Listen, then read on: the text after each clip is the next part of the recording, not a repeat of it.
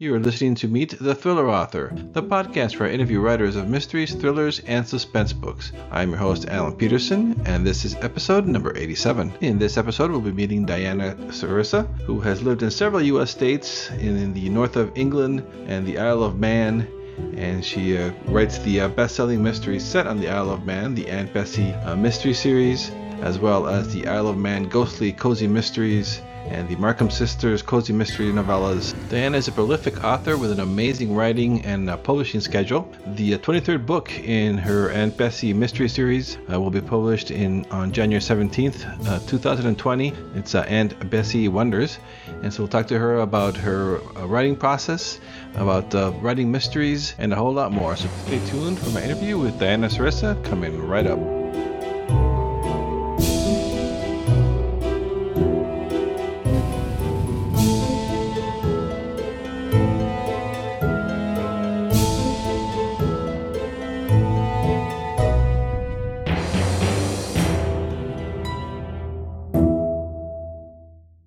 Hey, everybody, this is Alan with uh, Meet the Thriller Author.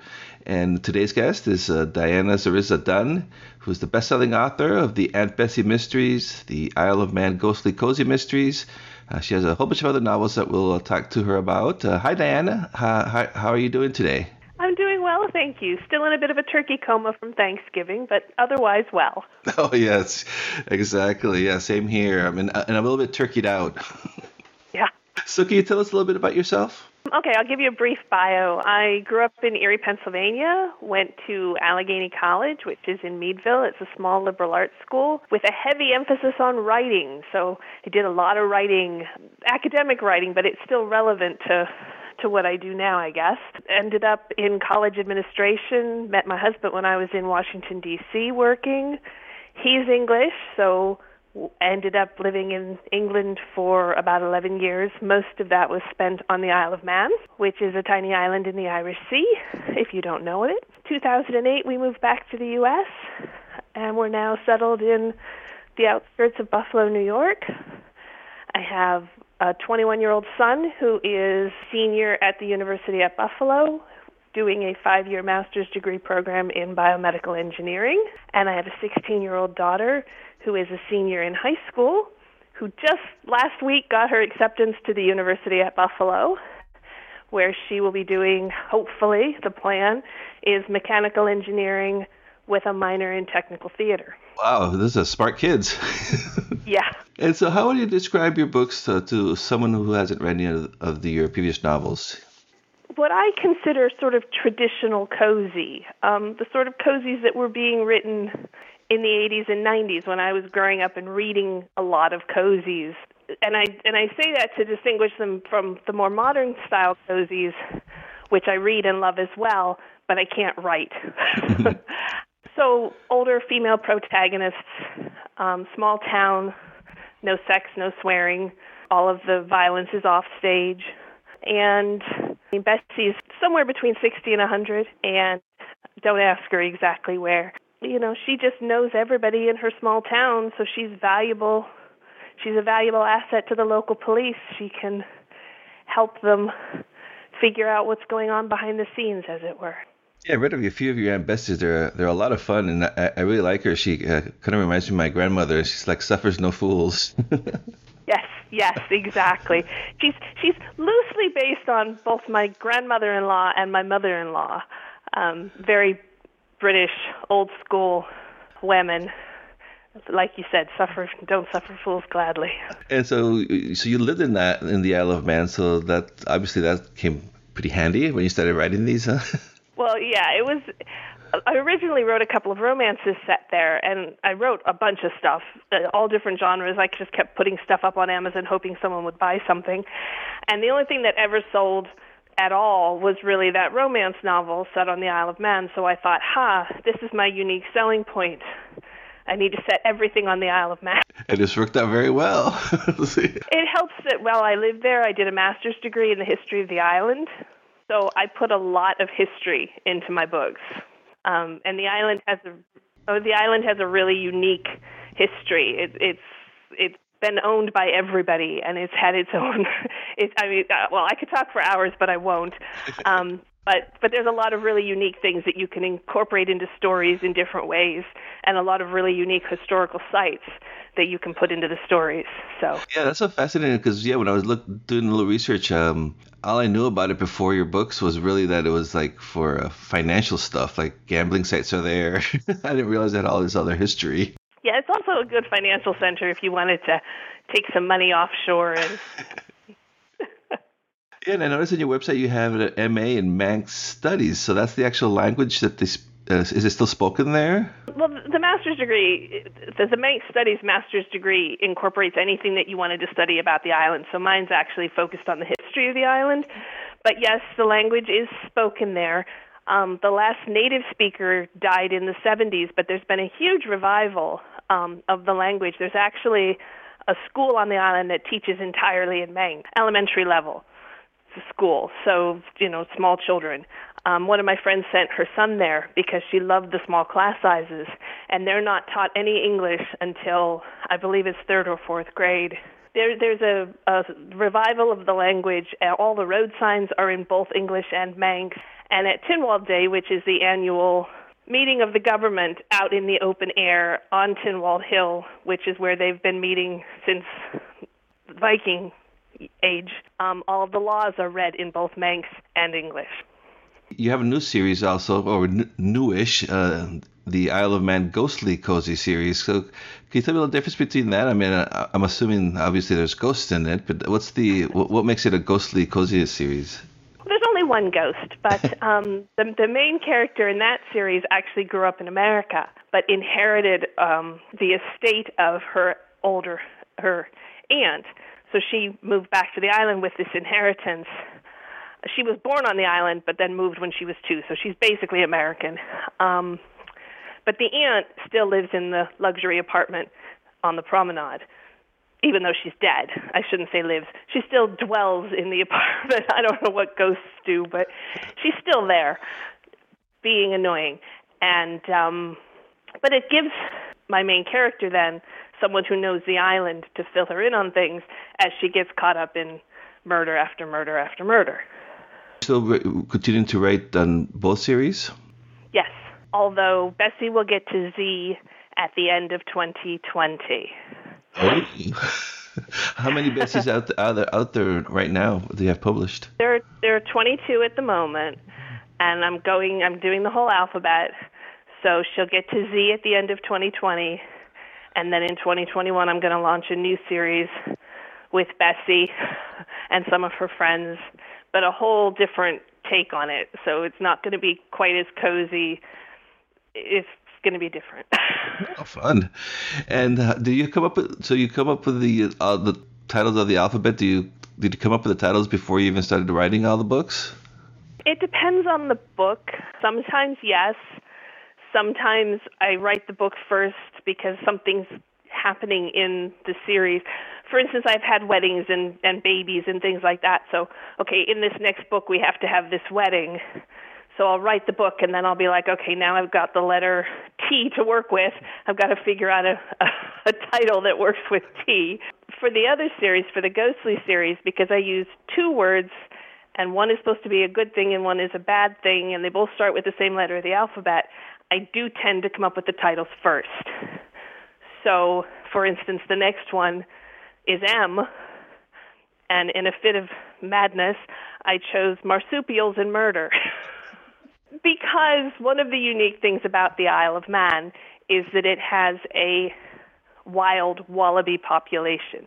It's the only place outside of where wallabies come from that has a wild wallaby population because a breeding pair escaped from the island's wildlife park back in the 1970s, and they never managed to catch them. Oh. So now there's something like a hundred wild wallabies living on the island. So it seemed like a natural to write about the wild wallabies. So I did marsupials and murder. And that's going to be your latest books. That's in the uh, in the Ghostly Cozy series. That'll be the next one in the Ghostly Cozy series. Yeah. Okay. And what's the latest one on uh, Aunt Bessie? Is that one out already? The your most recent um, one? The next one will be Aunt Bessie Wonders. W X Y Z. Yeah. Aunt Bessie Wonders will be out in January.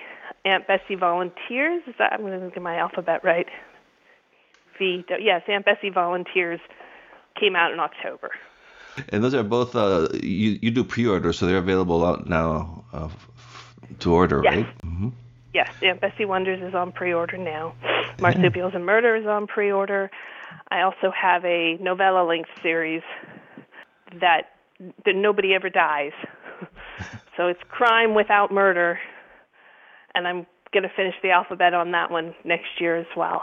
Oh, yeah, and so we we always have, uh, you, mentioned before that you were a fan of traditional cozy, so you were always a fan of mysteries and the, these type of books.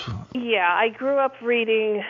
Well, I mean Nancy Drew, obviously. You know, when you're small, that was what all the girls were reading when I was in like fourth and fifth grade, and then also the similar but not as well known like the Bobbsey twins and Kay Tracey and a bunch of them. But then as I got older, obviously Agatha Christie um, Rex Stout, loved Rex Stout.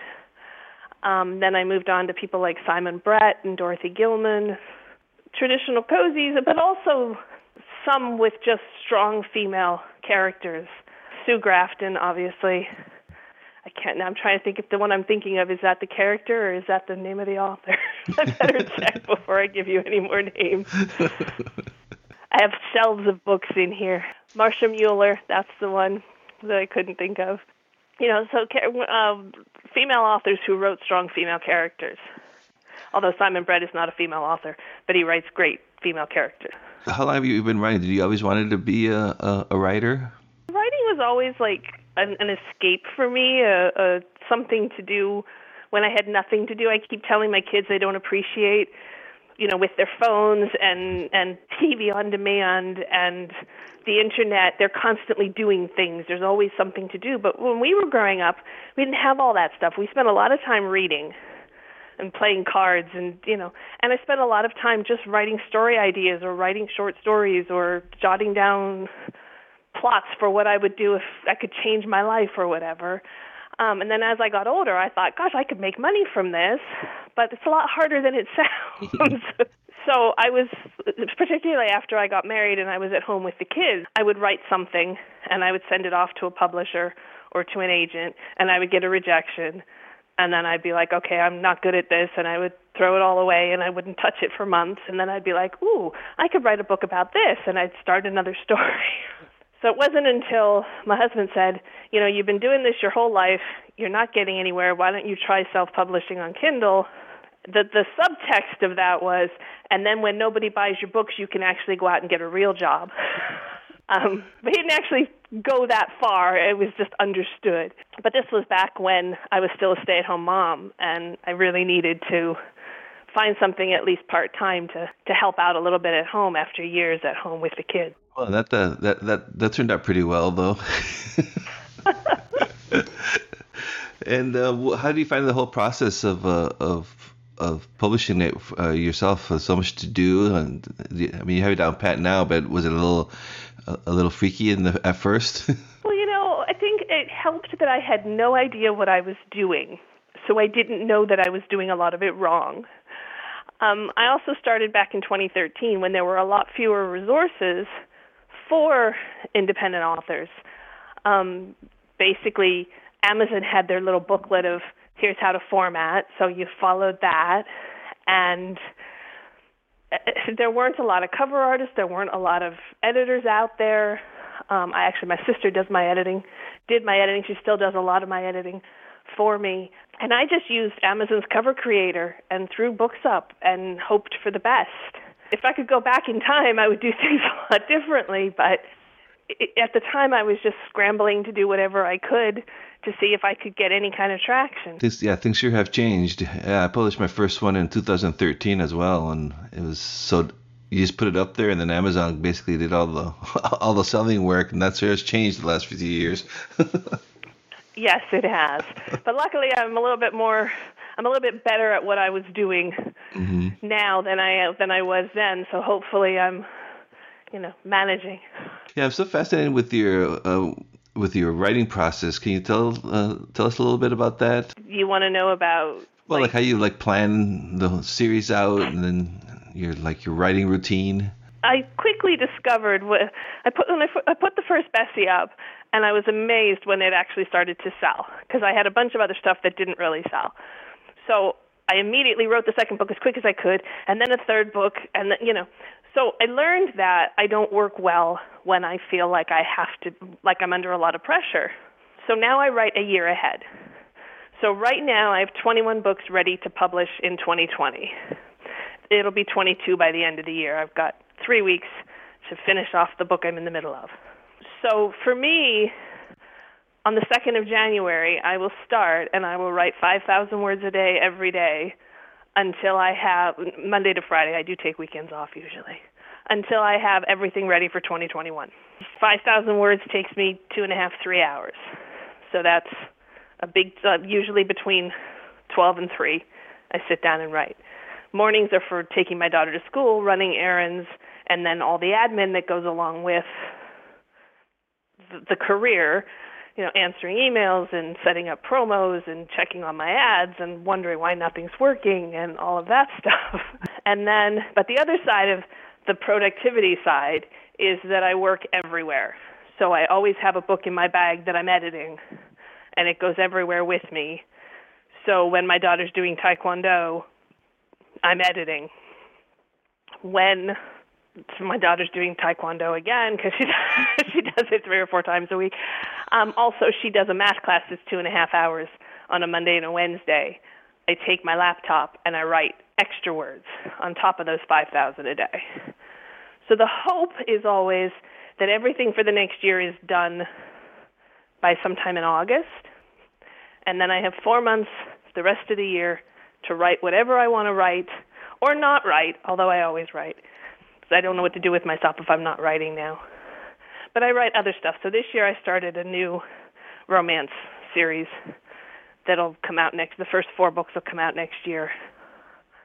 I don't know if it'll sell. I don't really.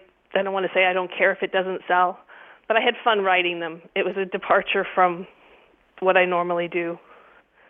And I hope it sells. I hope it's successful because I really love it. I love my characters and I love the stories, but but it's not my bread and butter. So. Yeah, I noticed, I noticed on your website you have a, a lot of different. Uh, you've written a lot of different uh, in different genres. Uh, is that the so you always write? I mean, like you, if you're writing the cozies, you write in cozies. You don't jump back and forth to like cozies and romance. Or? Now that I'm a year ahead, I have the luxury of sitting down and writing in blocks. So I'll write the four ghostly cozies for next year, one right after another so I can stay with my characters and we can work through those four books. So I'll sit down and I'll plot all four of them. For the ghostlies, I'll start with I need titles, and I'm getting up to the really thorny letters too because I've got Elemento P. So I've got like QR. Well, Q is going to be. um, but anyway, so I'll come up with titles, and I'll look at where I left my character in the last one for, you know, and I'll figure out what's going on in her personal life and how that's going to tie in over the next four books. And then I'll plot out those four books and then I'll write those four books. Then I'll take the next series and I'll write plot out those four books and it, my plots are pretty loose. I try and do a chapter by chapter idea of what's going to happen in the book. Um, and then I do a, a long character list um, and I always throw in a couple of extra names for random characters because you always end up with somebody behind the counter in the grocery store that you suddenly need a name for. And I hate breaking my concentration to go out and find a name. I'm terrible at naming characters. They would all be called George Smith if I didn't really work at it because I can never think of anything when I'm actually writing. So I'll have my character list, I'll have my basic outline, and sometimes I'll get to chapter nine and it'll say, yeah, something's going to happen here, but I don't know what. but usually, as I work, I'll take notes in my document for what's coming in the next couple of chapters. And that'll keep getting extended until I get to the end of the book. So, uh, aside from my written outline, I'll have my on- online outline as the book goes along. And sometimes it looks ends up looking nothing like the original plan and sometimes it's almost exactly the original plan. It's I don't know. Sometimes the story goes one way and I didn't expect it. And do you use a Word or a Scrivener or? I use Word. I don't have the patience to learn Scrivener. Mm-hmm. And I know that I should. it's one of those things. I feel like I should learn it. I know that I could keep my like story notes and character notes and stuff, which would be brilliant because I am terrible. If you ever want to write a long series, keep a story Bible, keep a, a series Bible for your like. This is, I am so terrible at this, and I mean, I'm how many books in 22 books into the series? I probably have five different notebooks with Bessie notes scattered all over my house. and I'll be like, I'm sure this character was in book mm, six, seven, maybe eight, nine, somewhere.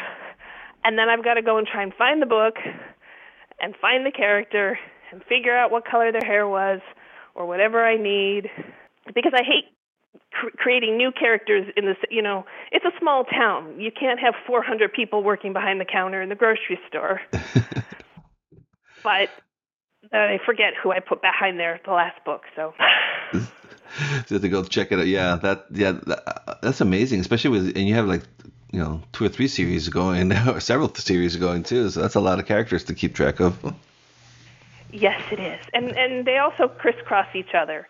So some of the characters in Bessie wander through the ghostly, and the main characters in the novella series actually started in a Bessie, appeared in a Bessie first before I even planned to do the novella series. So they visit Bessie, Bessie visits them, and then my ghostly series is 15 years later. So some of the characters reappear as older versions of themselves so we find out what happened to them a little bit. But I, I'm I'm a great one for planting Easter eggs too. Like I love putting little hints. There's there's a character in my thriller series that's even under a different pen name. Um, that their name is reused and referenced in one of the Bessie books. oh, that's like cool. Just, so, I, so, so readers could be searching for little, little surprises in the books. That's so cool. Yeah and the new romance series. Um, there's an ice cream parlor called Bessie's because I just had to. Is that one set in the Man? No, it's set in New York. Oh, New York. Okay, that's really cool. Uh, Easter egg for the for your fans. yeah. Yeah. And so now, as a reader, do you still you're so busy with your with your kids and your books? Do you still find time to read yourself? Not as much as I would like. Um, I did do some reading over the Thanksgiving break because I was like determined not to do any work. Um, I don't read as much in the genres I write now as I used to. There's still a few authors that I will read their latest books. Um, but I tend to read a lot more sort of nonfiction now, and and I'm currently reading Eric Idle's autobiography. Mm. My husband got that because he's a big Python fan, um, and it's just it's just like wall to wall famous people he's met. Like he's had the most amazing life. Um, and I like to read like travel memoirs and and weird stuff that doesn't affect my creative process, if that makes any sense. Yeah, so now, so you lived in the Isle of Man. So are any of you, any of the uh, characters and that appear in your books, are they based loosely on real people, or? um, I, I, not specifically. Like I said, Bessie's kind of loosely based on my mother-in-law and my grandmother-in-law. Um, Fenella, the main character in the Ghosties, is, is a lot more me actually, being the American, you know, you know, out of duck out of water in the foreign country. Um, I mean, there's some historical characters in the book, um, in the books that are are well, they don't. I talk about them a lot, and and one of them is a ghost in the romance series, but that's a whole other story. But I try not to base them on real people but I often will combine several real people to make a character, if that makes sense. Mm-hmm. And have you heard back from anybody that lives in the Isle of Man about your books? So... I do get emails and and things from people who live on the island who enjoy the books. I always worry because I know that there are Americanisms in my text. I try and write them in British English as much as I can. Um, but I know that Americanisms sneak in, and particularly the longer I live back in America, you know, the more I think American rather than British English. and I worry that I'm getting things wrong about the island. But generally, the reception has been very positive, and I know at least at one point one of the bookstores on the island was carrying my books, which was great. Oh, that's cool. I noticed you were writing in, with British uh, spelling, right? Like uh, a I color am, with a U. yeah. Yep. wow, that, that, how hard was that to, or did you just kind of?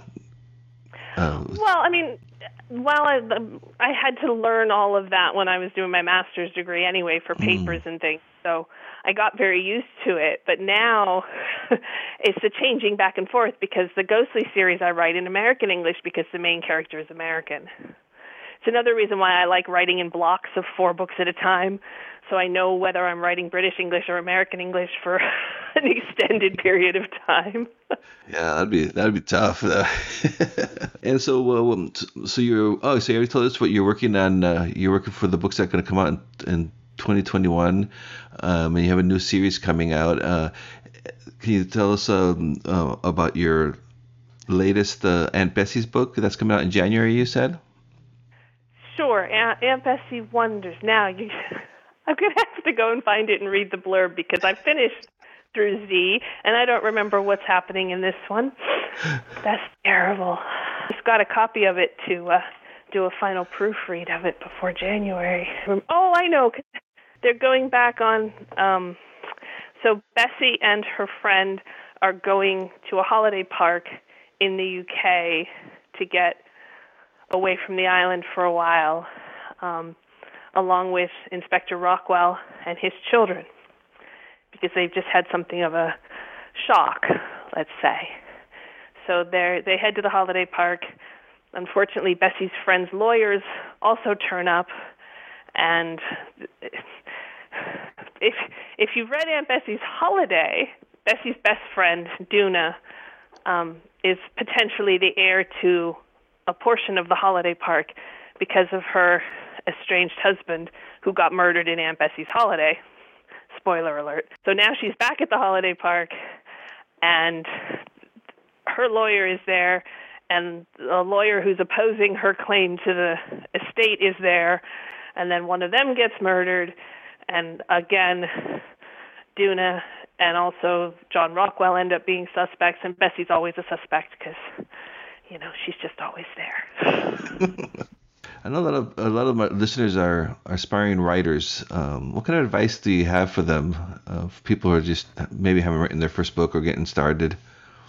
Um, I think if you want to write because you just want to write, write what you love and don't worry about anything else. If you want to make a career out of it or generate a second income out of it, um, you need to try and find that mix between writing what you love and writing to market. And I'm not a great one to talk about writing to market because I wrote what I wanted to read rather than specifically to market. It just turned out that other people want to read it too. But I think as Amazon gets increasingly competitive and the indie author community gets bigger and bigger, you really need to try and find that spot in the market where you can enjoy your writing but still, you know, write something that people want to buy. If you if you only thing you like to read is I don't know, sci-fi drama, comedy, horror, what you know, some weird mismatch of genres, and you try writing that, you're going to struggle to find an audience. So maybe pick one and focus on that. But you still need to love what you do. Yeah, I think that's so important too, because yeah, there's a lot of uh, so genres out there, but if you're just writing it to make a go out of it financially, it'd probably be kind of tough if you don't like it. well, and the other thing, and I keep telling my daughter this because she loves to write as well, is don't quit your day job. And I know that sounds really pessimistic, but it's the arts, and the arts are really hard to make a living at. And the only reason that I'm able to do it is because my husband has the day job with the insurance. And and for, I mean, the first year I was doing this, I made $143. That's not a lot of money to live on. Um, you know, I was lucky that I, you know, I was only supplementing a, a, my husband's income. Um, if you if you want to do this as a career, make sure you've got some success. It took me three years to start making full time job money, and I think you need to maybe keep another job until you're making that consistently before you jump into full time writing. Yeah, especially with all the changes that can happen in publishing too. well, that's it. I mean, every time uh, things have changed almost unrecognizably from when I started. And, you know, luckily I was able to build up a reader base back when it was easier to do so. And I've been able to hold on to them by releasing really regularly. It's a lot harder to get started these days. It's a lot harder to get eyes on your books. And every time Amazon changes something or, or the, the publishing landscape changes, you're relearning skills that you thought you already knew. You know, mm-hmm. so it's a lot to stay on top of. Yeah, it's a crazy business, this publishing business. Indeed, it's the best thing I've ever done to make money. I'll tell you, I absolutely love what I do. Oh yeah, it's the dream to be able to to, to live off your writing. So yeah, it's, uh, it's awesome. And so, where can uh, our listeners find you? You're uh, active on uh, Facebook or the social media places? Yeah, I'm active on Facebook. Um, I have a Twitter, but I don't really go on Twitter very much. But I am. Uh, I chat with everybody on Facebook all the time, so you can find me there at Diana Xarissa. I have obviously you know the website. Tried the Instagram, but it just confuses me. My daughter keeps telling me she's going to take over my Instagram. That'd be great to be your social media person. I said I'll hire you. I'll pay you. Please do it. I don't understand it. Okay, well, then I'll have links to that on the website. Um, but uh, thank you so much for taking time to talk to us today. I really appreciate you being on the podcast. Thank you so much for having me. It was great talking to you. Thanks for listening to the Meet the Thriller Author podcast. Be sure to visit thrillerauthors.com to join the conversation, access the show notes, and discover great thrilling reads. If you enjoy the podcast, I'd love for you to subscribe, uh, rate, and give a review uh, to it wherever it is that you're listening to this uh, podcast, be it uh, iTunes, uh, Apple Podcasts, Google Podcasts, Stitcher, TuneIn, Spotify, uh, wherever it is that you're listening to this right now. I would appreciate it. And uh, please do check out my own thriller novels over at my website at alanpeterson.com. Until next time.